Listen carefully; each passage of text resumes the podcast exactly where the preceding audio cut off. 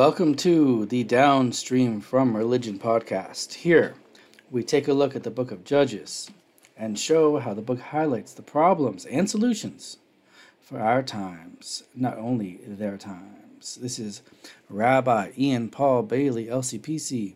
I am a mental health therapist and an ordained rabbi, and I'm here to try to elucidate this book for you. Send any comments or questions. I'd love to hear your insights and ideas. Rabbi at rabbibailey.com or rabbibailey at gmail.com. Please subscribe, tell your friends, share the podcast, write a review. We are going to begin speaking about an extremely epic judge. You can argue, as I will, that he is the quintessential judge, the epitomal judge, um, to teach us to teach Israel in those times lessons as well as lessons in our times. As a follow up to speaking about Gideon, I found that in Aramaic the word Geda actually means a pesel in Hebrew, which is a an idol, an, uh, a, a, a knickknack idol, an, a physical idol. So in, in Gideon's times, he became a religious hero, but when he made this golden apron, he didn't realize it would not be an inspiration, it would be a downfall. So we see that precious artifacts or precious humans can be an idol in terms of our hero or American Idol, or they can be an idol in terms of a downfall. So here, Shimshon, Samson, might not be the hero that we expect, but he's the hero that we need. With all his foibles and mistakes that he makes, he brings about a very specific salvation. So we must understand where does he come from and how does he relate? Today we will speak about more of these autonomous zones because the Philistines, the dreaded Philistines, they are at the top of that pyramid that faces to the left. 90 degree turned the, the tip of it by the Mediterranean Sea, by Egypt. They live there. They occupy Israel movement. And, and Samson comes from the tribe of Dan on his father and his father's father. And he also comes from the, the tribe of Judah through his mother. So, therefore, we already see that he has certain behaviors of guarding that we talk about. Guarding Number two, in the seven steps of kingship, or the archetypes of the building blocks of the world, has to do with physical boundaries, guarding or attacking. That was Dan. The, the, the tribe of Dan lived right near their mirror enemy, the Philistines. They're meant to be the antidote, paralleling our, our third judge, Shamgar who was guarding and fought against the Philistines, if you remember, with that cattle prod. So here, Samson, as we shall see in the next part, had the jaw of a donkey. He did behaviors that are guarding to fight against the Philistines. His mother and his father's mother come from the tribe of Judah. The city is on the border of each tribe. Zeirah. In English, maybe it's Zeirah. Check your Bibles. And that part of him is related to kingship because Judah relates to powerful kings. The entire tribe were not kings, but they had the personality of being sort of healthy, aggressive types of individuals. And I shall argue, on top of that, he's involved with people and women. He also has in his attributes a little bit of that step number six. You know, kingship is seven, step number six is uh, the Joseph, right? Ephraim and Manasseh, the social, the connective part of him. These three components are going to be threads throughout our study here. And first, we will discuss before that his miraculous origins. So, in the text, the children of Israel did what was displeasing in the eyes of the Lord, and the Lord delivered them into the hands of the Philistines for forty years. Forty years being an entire generation of decimation and problems, and in history, There was tremendous intermarriage there, adopting their foreign lowercase g gods. We know this from genetic records and historical accounts, um, historical studies at least. And the reason why the Israelites are attacked by the Philistines is that guarding uh, component, the, the negative side of guarding is to uh, provoke someone, to challenge them. And it's meant to challenge them for the better in order to trim away the bad gods, to be displeased by adapting. Being adaptive is a very guarding thing, adaptive and aggressive, adapting to this culture. So they are challenged by the Philistines. There was a man from, uh, uh, here you go, Tzora in Hebrew, Zora in English, from the Danites. His name was Manoach. So in Hebrew, Nach means to rest. He is causing to rest. We shall speak about the significance of that name in part two. His wife was barren. She had not borne a child. The Lord appeared to the woman and said to her, You are barren, but you will conceive and bear a son. So already, Samson's conception and birth parallels that of several forefathers, and I believe this is for three, three significant reasons. First of all, the Jewish tradition says that the prayers of the righteous bring mercy. So here, God wants the prayers of the righteous. He makes it so that they have a problem. They pray, God wants to hear them. They're especially potent. And Samson's Samson's name, meaning the one from the sun.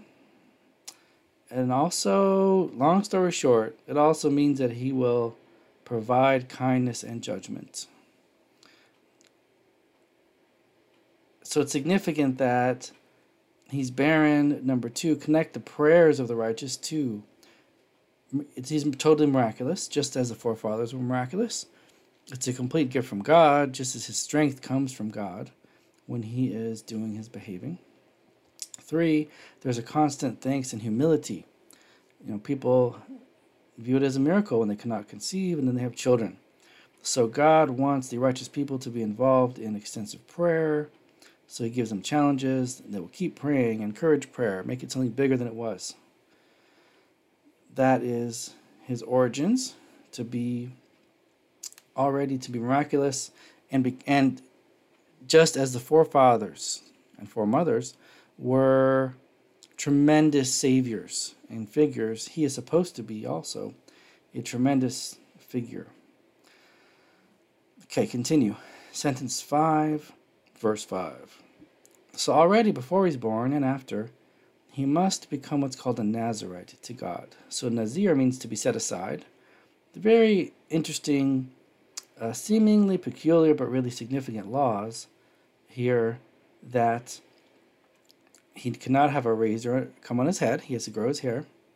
He cannot drink wine or have any uh, grape products, and his mother must do so from the time that he is in the womb.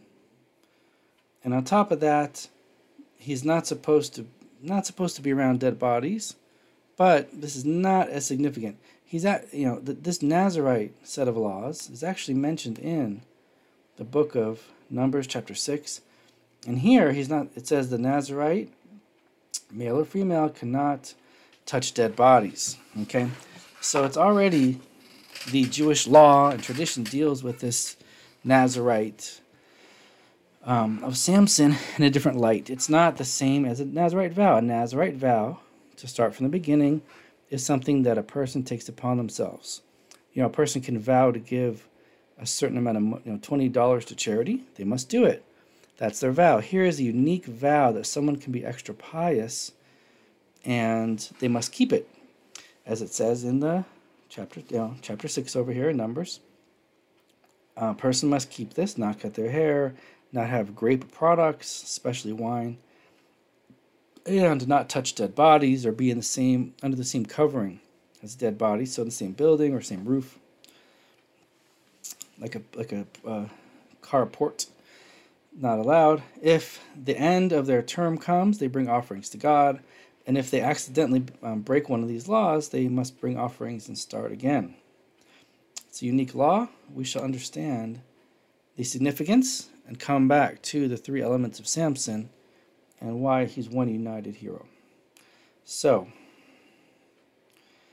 drinking wine. Okay, so the rabbis noticed that the prohibition of the Nazarite, the uh, the laws of the Nazarite, more precisely, and his prohibitions or hers, are next to this law of the wayward wife. So if someone's wife was alone with another man and she was warned not to do it, she must go and have this whole dramatic ceremony where she's denigrated and drinks certain water.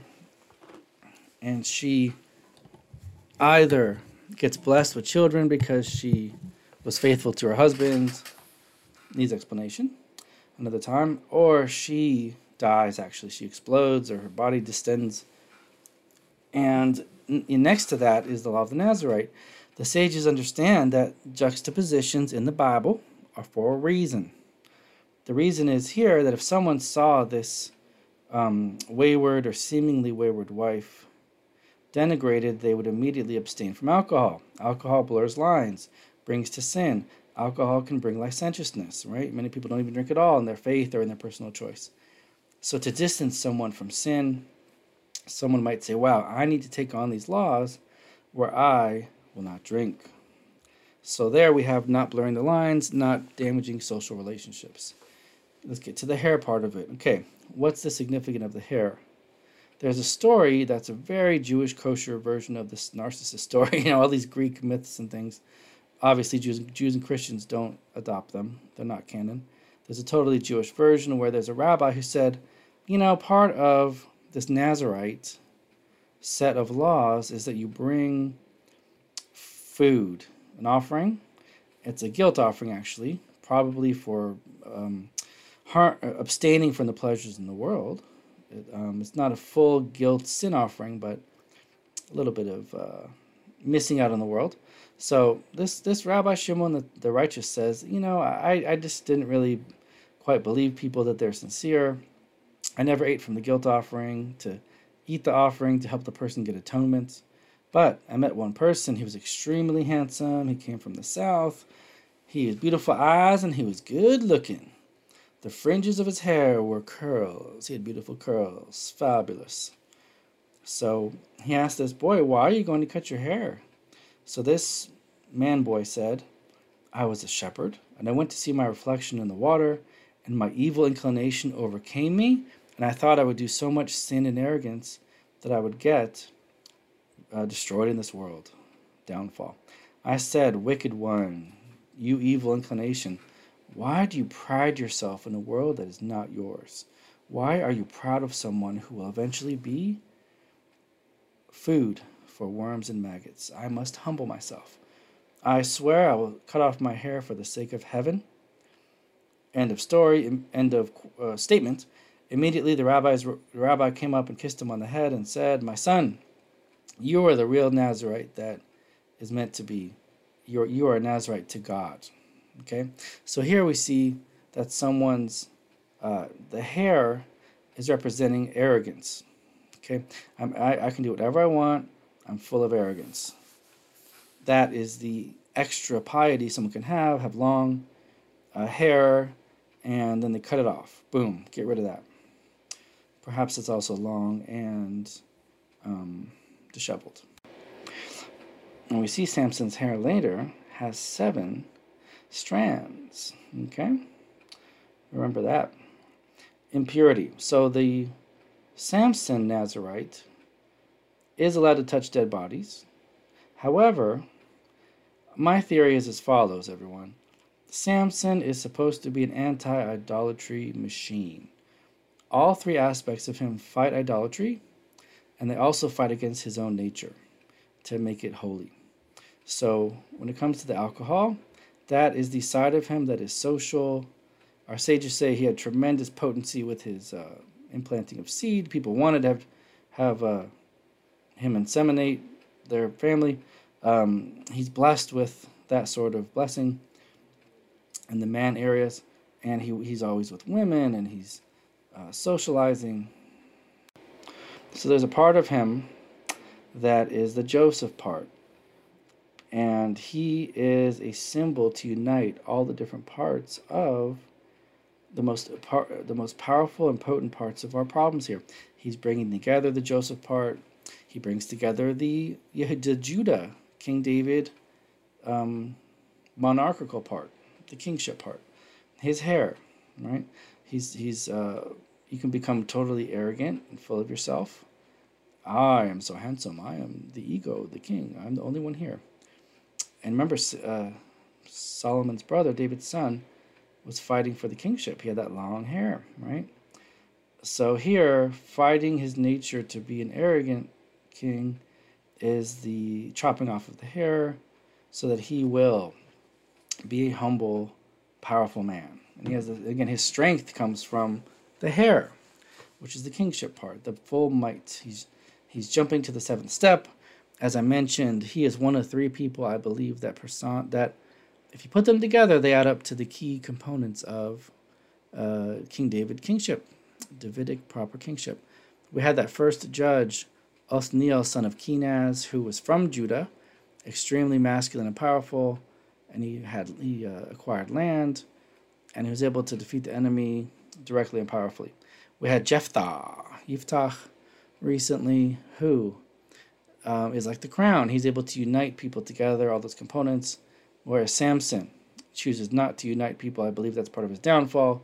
He does not unite people with the Joseph or the David leadership methodologies. He's a sort of a lone wolf type of warrior. He has the physical might and also this sort of healthy paranoia of a king. He goes around and actively tries to stop the enemy, make sure the enemy knows that he is powerful, the Jews are powerful. It's that part of kingship that the king needs to get rid of loopholes. The problem with democracy, representative republic, is there's not there are not people that are extremely assertive, borderline aggressive, going around and checking for things. There's always that paradigm of Ahasuerus in the book of Esther.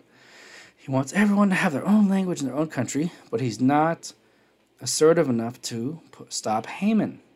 Right? Ahasuerus is like getting rid of Nebuchadnezzar, Nebuchadnezzar's granddaughter he marries. Um, let's get rid of kingship. A little bit more democracy, a little bit more power to the people, even though I'm still the king. But it doesn't work because you need the balance of kingship with the connective Joseph style. So Haman comes along, who's extremely arrogant and commanding and kingly, and ruins the day. So what Samson does is this incredible accomplishment of not being afraid of the enemy, as David was not not um, letting them just uh, be happy to occupy the territory. He removes the doors, take away boundaries and barriers. So that is this the the, the hair kingship part of him. It's get taking the kingship part of him, making it holy, and using that as an example for the people and the enemy. So the third category, not being ritually impure, so the third part of Samson is that guarding part, the Danite part. Um, and long story short, there are different items that make someone ritually ritually impure that they can't be in the temple. They cannot touch holy objects. So that part of it, Samson doesn't really have. He's only a mostly Nazarite. He's a Samson Nazarite, different category. At the same time, I believe he was fight he was fighting against the spirit of darkness, part of idolatry. Okay, so he's fighting against number one, alcohol and, and inappropriate sexual relationships. That is um, rife in idolatry, right? We have a tradition in the Jewish people from us all the way to Mount Sinai. Every form of idolatry contains inappropriate sexual activity. Get rid of the yoke, go for broke, right? And on top of that, Idolatry is also brainwashing, blurring the lines. They give alcohol or substances to people in cults in order to brainwash them to make their mind mush.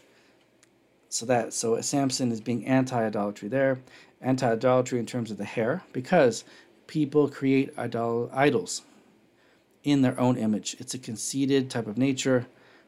They create in their own image of beauty or ugliness. And here, normal Nazarite doesn't touch dead bodies and certain dead animals and things. dead bodies, mainly dead bodies. They stay away from that. Only dead bodies. Um, but they, but Sam- Samson is allowed to because he's physically going and attacking evil people and killing evil people. There, therefore, by by default, he's allowed to touch dead bodies. He needs to fight for Israel. But on top of that, let's talk about the dark spirit. So, if you believe in dark black magic, as the non-rationalists do, people who go and they get involved in demonic rituals, they get an evil spirit on their soul and around them. If you believe in the rational part of in rationalist approach, there's no such thing as black magic. But we have here people who psychologically imprint upon themselves or others imprint upon them to have death worship, dark nature, pathology towards self harm, and that sort of thing. So, for example, it says uh, in the Talmud, it's trying, to, it's trying to understand in the book of Deuteronomy what all these different idolatrous beings are. There's they're soothsayers and future tellers, and they put bones in, bones under their arm, and don't go to a witch, don't talk to a warlock. Those are all forbidden. So, what does it mean if you uh, inquire of the dead? This means someone who starves himself and goes to sleep in a graveyard, so the spirit of impurity should settle upon him. So, I'm not sure that means that you talk to the dead and you have a spiritual impurity, or just spiritual impurity. You're not really talking to the dead. It's more of a absorption. In any event, you it means that a person psychologically can have a dark way of thinking, death worship, depressed, self harm. It's a way of idolatry to have that um, component of them. So, in in summation, again, Samson is anti idolatry. He goes and tries to stop these autonomous zones, and he himself keeps himself holy uh, for God and he um, his whole nature represents the unity of the Jewish people, of the David, the Joseph, and the the guarding components that are necessary for self control, and and um, adapting to holy holiness, and making boundaries. Um, and and he, he's supposed to be the lesson to us that not necessarily going to attack people physically all the time, but we cannot stop in our quest to spread religion to get power into the hands of people who believe in God and away from heathens and idolatrous people. And you know, let's talk about autonomous zones first and then idolatry before we before we stop. So I've been I've been not speaking about this since the beginning of the podcast. It is extremely important. You know, what country would have a sovereign nation pop up inside? And inevitably it's not this kumbaya hippie compound. It ends up being warlords and when there's a power vacuum, usually a commanding person comes along to take advantage, at least guarding, perhaps connect with people, try to make it night, make it uh, constructive place. But autonomous zones got shut down and more pop up. But listen to the opposite here. In California, what do they call it? Commiefornia? The left coast. Haha. Excuse me. So over there, I've lived there, so it is pretty kooky. Um, they have a lot of edicts that don't seem to make sense the city of Oroville City Council passes a vote to become a constitutional republic city. That's what we're talking about. You know, you can't have Swiss cheese of evil. People need to reaffirm that they have a belief in something beyond themselves. You know, obviously, the Constitution connected to divine rights uh, and uh, your faith, and obviously my Jewish faith is a even higher level.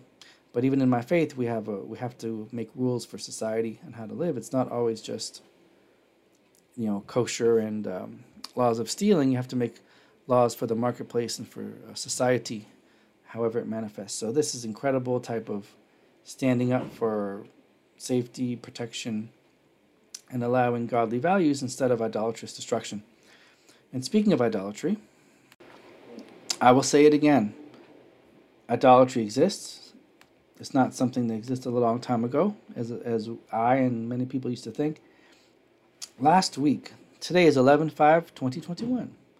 Last week, there was a rap music concert in which there was imagery and uh, statues of giant mouths eating people in a demonic fashion.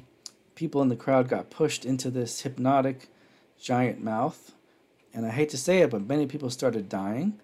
And years ago, most concerts, rock or rap, would stop the concert. It was very serious.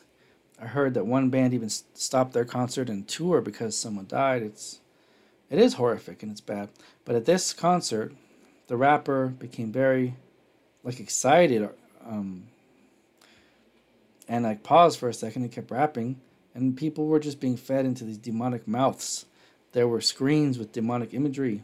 And parallel to this, the same person with similar imagery was featured in a famous video game. There are all these um, Oculus Rift, virtual virtual reality um, headsets and games you can play. You know, if you play Star Wars, I imagine it's innocuous, and maybe some things are not in line with the religion of shooting and action and mythology, but certain places are taking people to areas that are dark, that demonic spirit I'm talking about. You know, synonymous with demonic spirit and darkness and flicker rates of the lights is hand in hand with the same thing as idolatry. And for that reason, Maimonides explains tattoos are forbidden in Judaism because one is doing a blood ritual, harm harming of the self. So whether it's immediate harm of the self or emotional scars that are left through the tattooing, other areas, people doing things that are demonic and dark and satanic, all of those things are part of this set of terrible ideas that the Bible uh, warns us against. So the idea is we have to fight. Samson needs to tell us to fight. And sometimes it's a physical situation.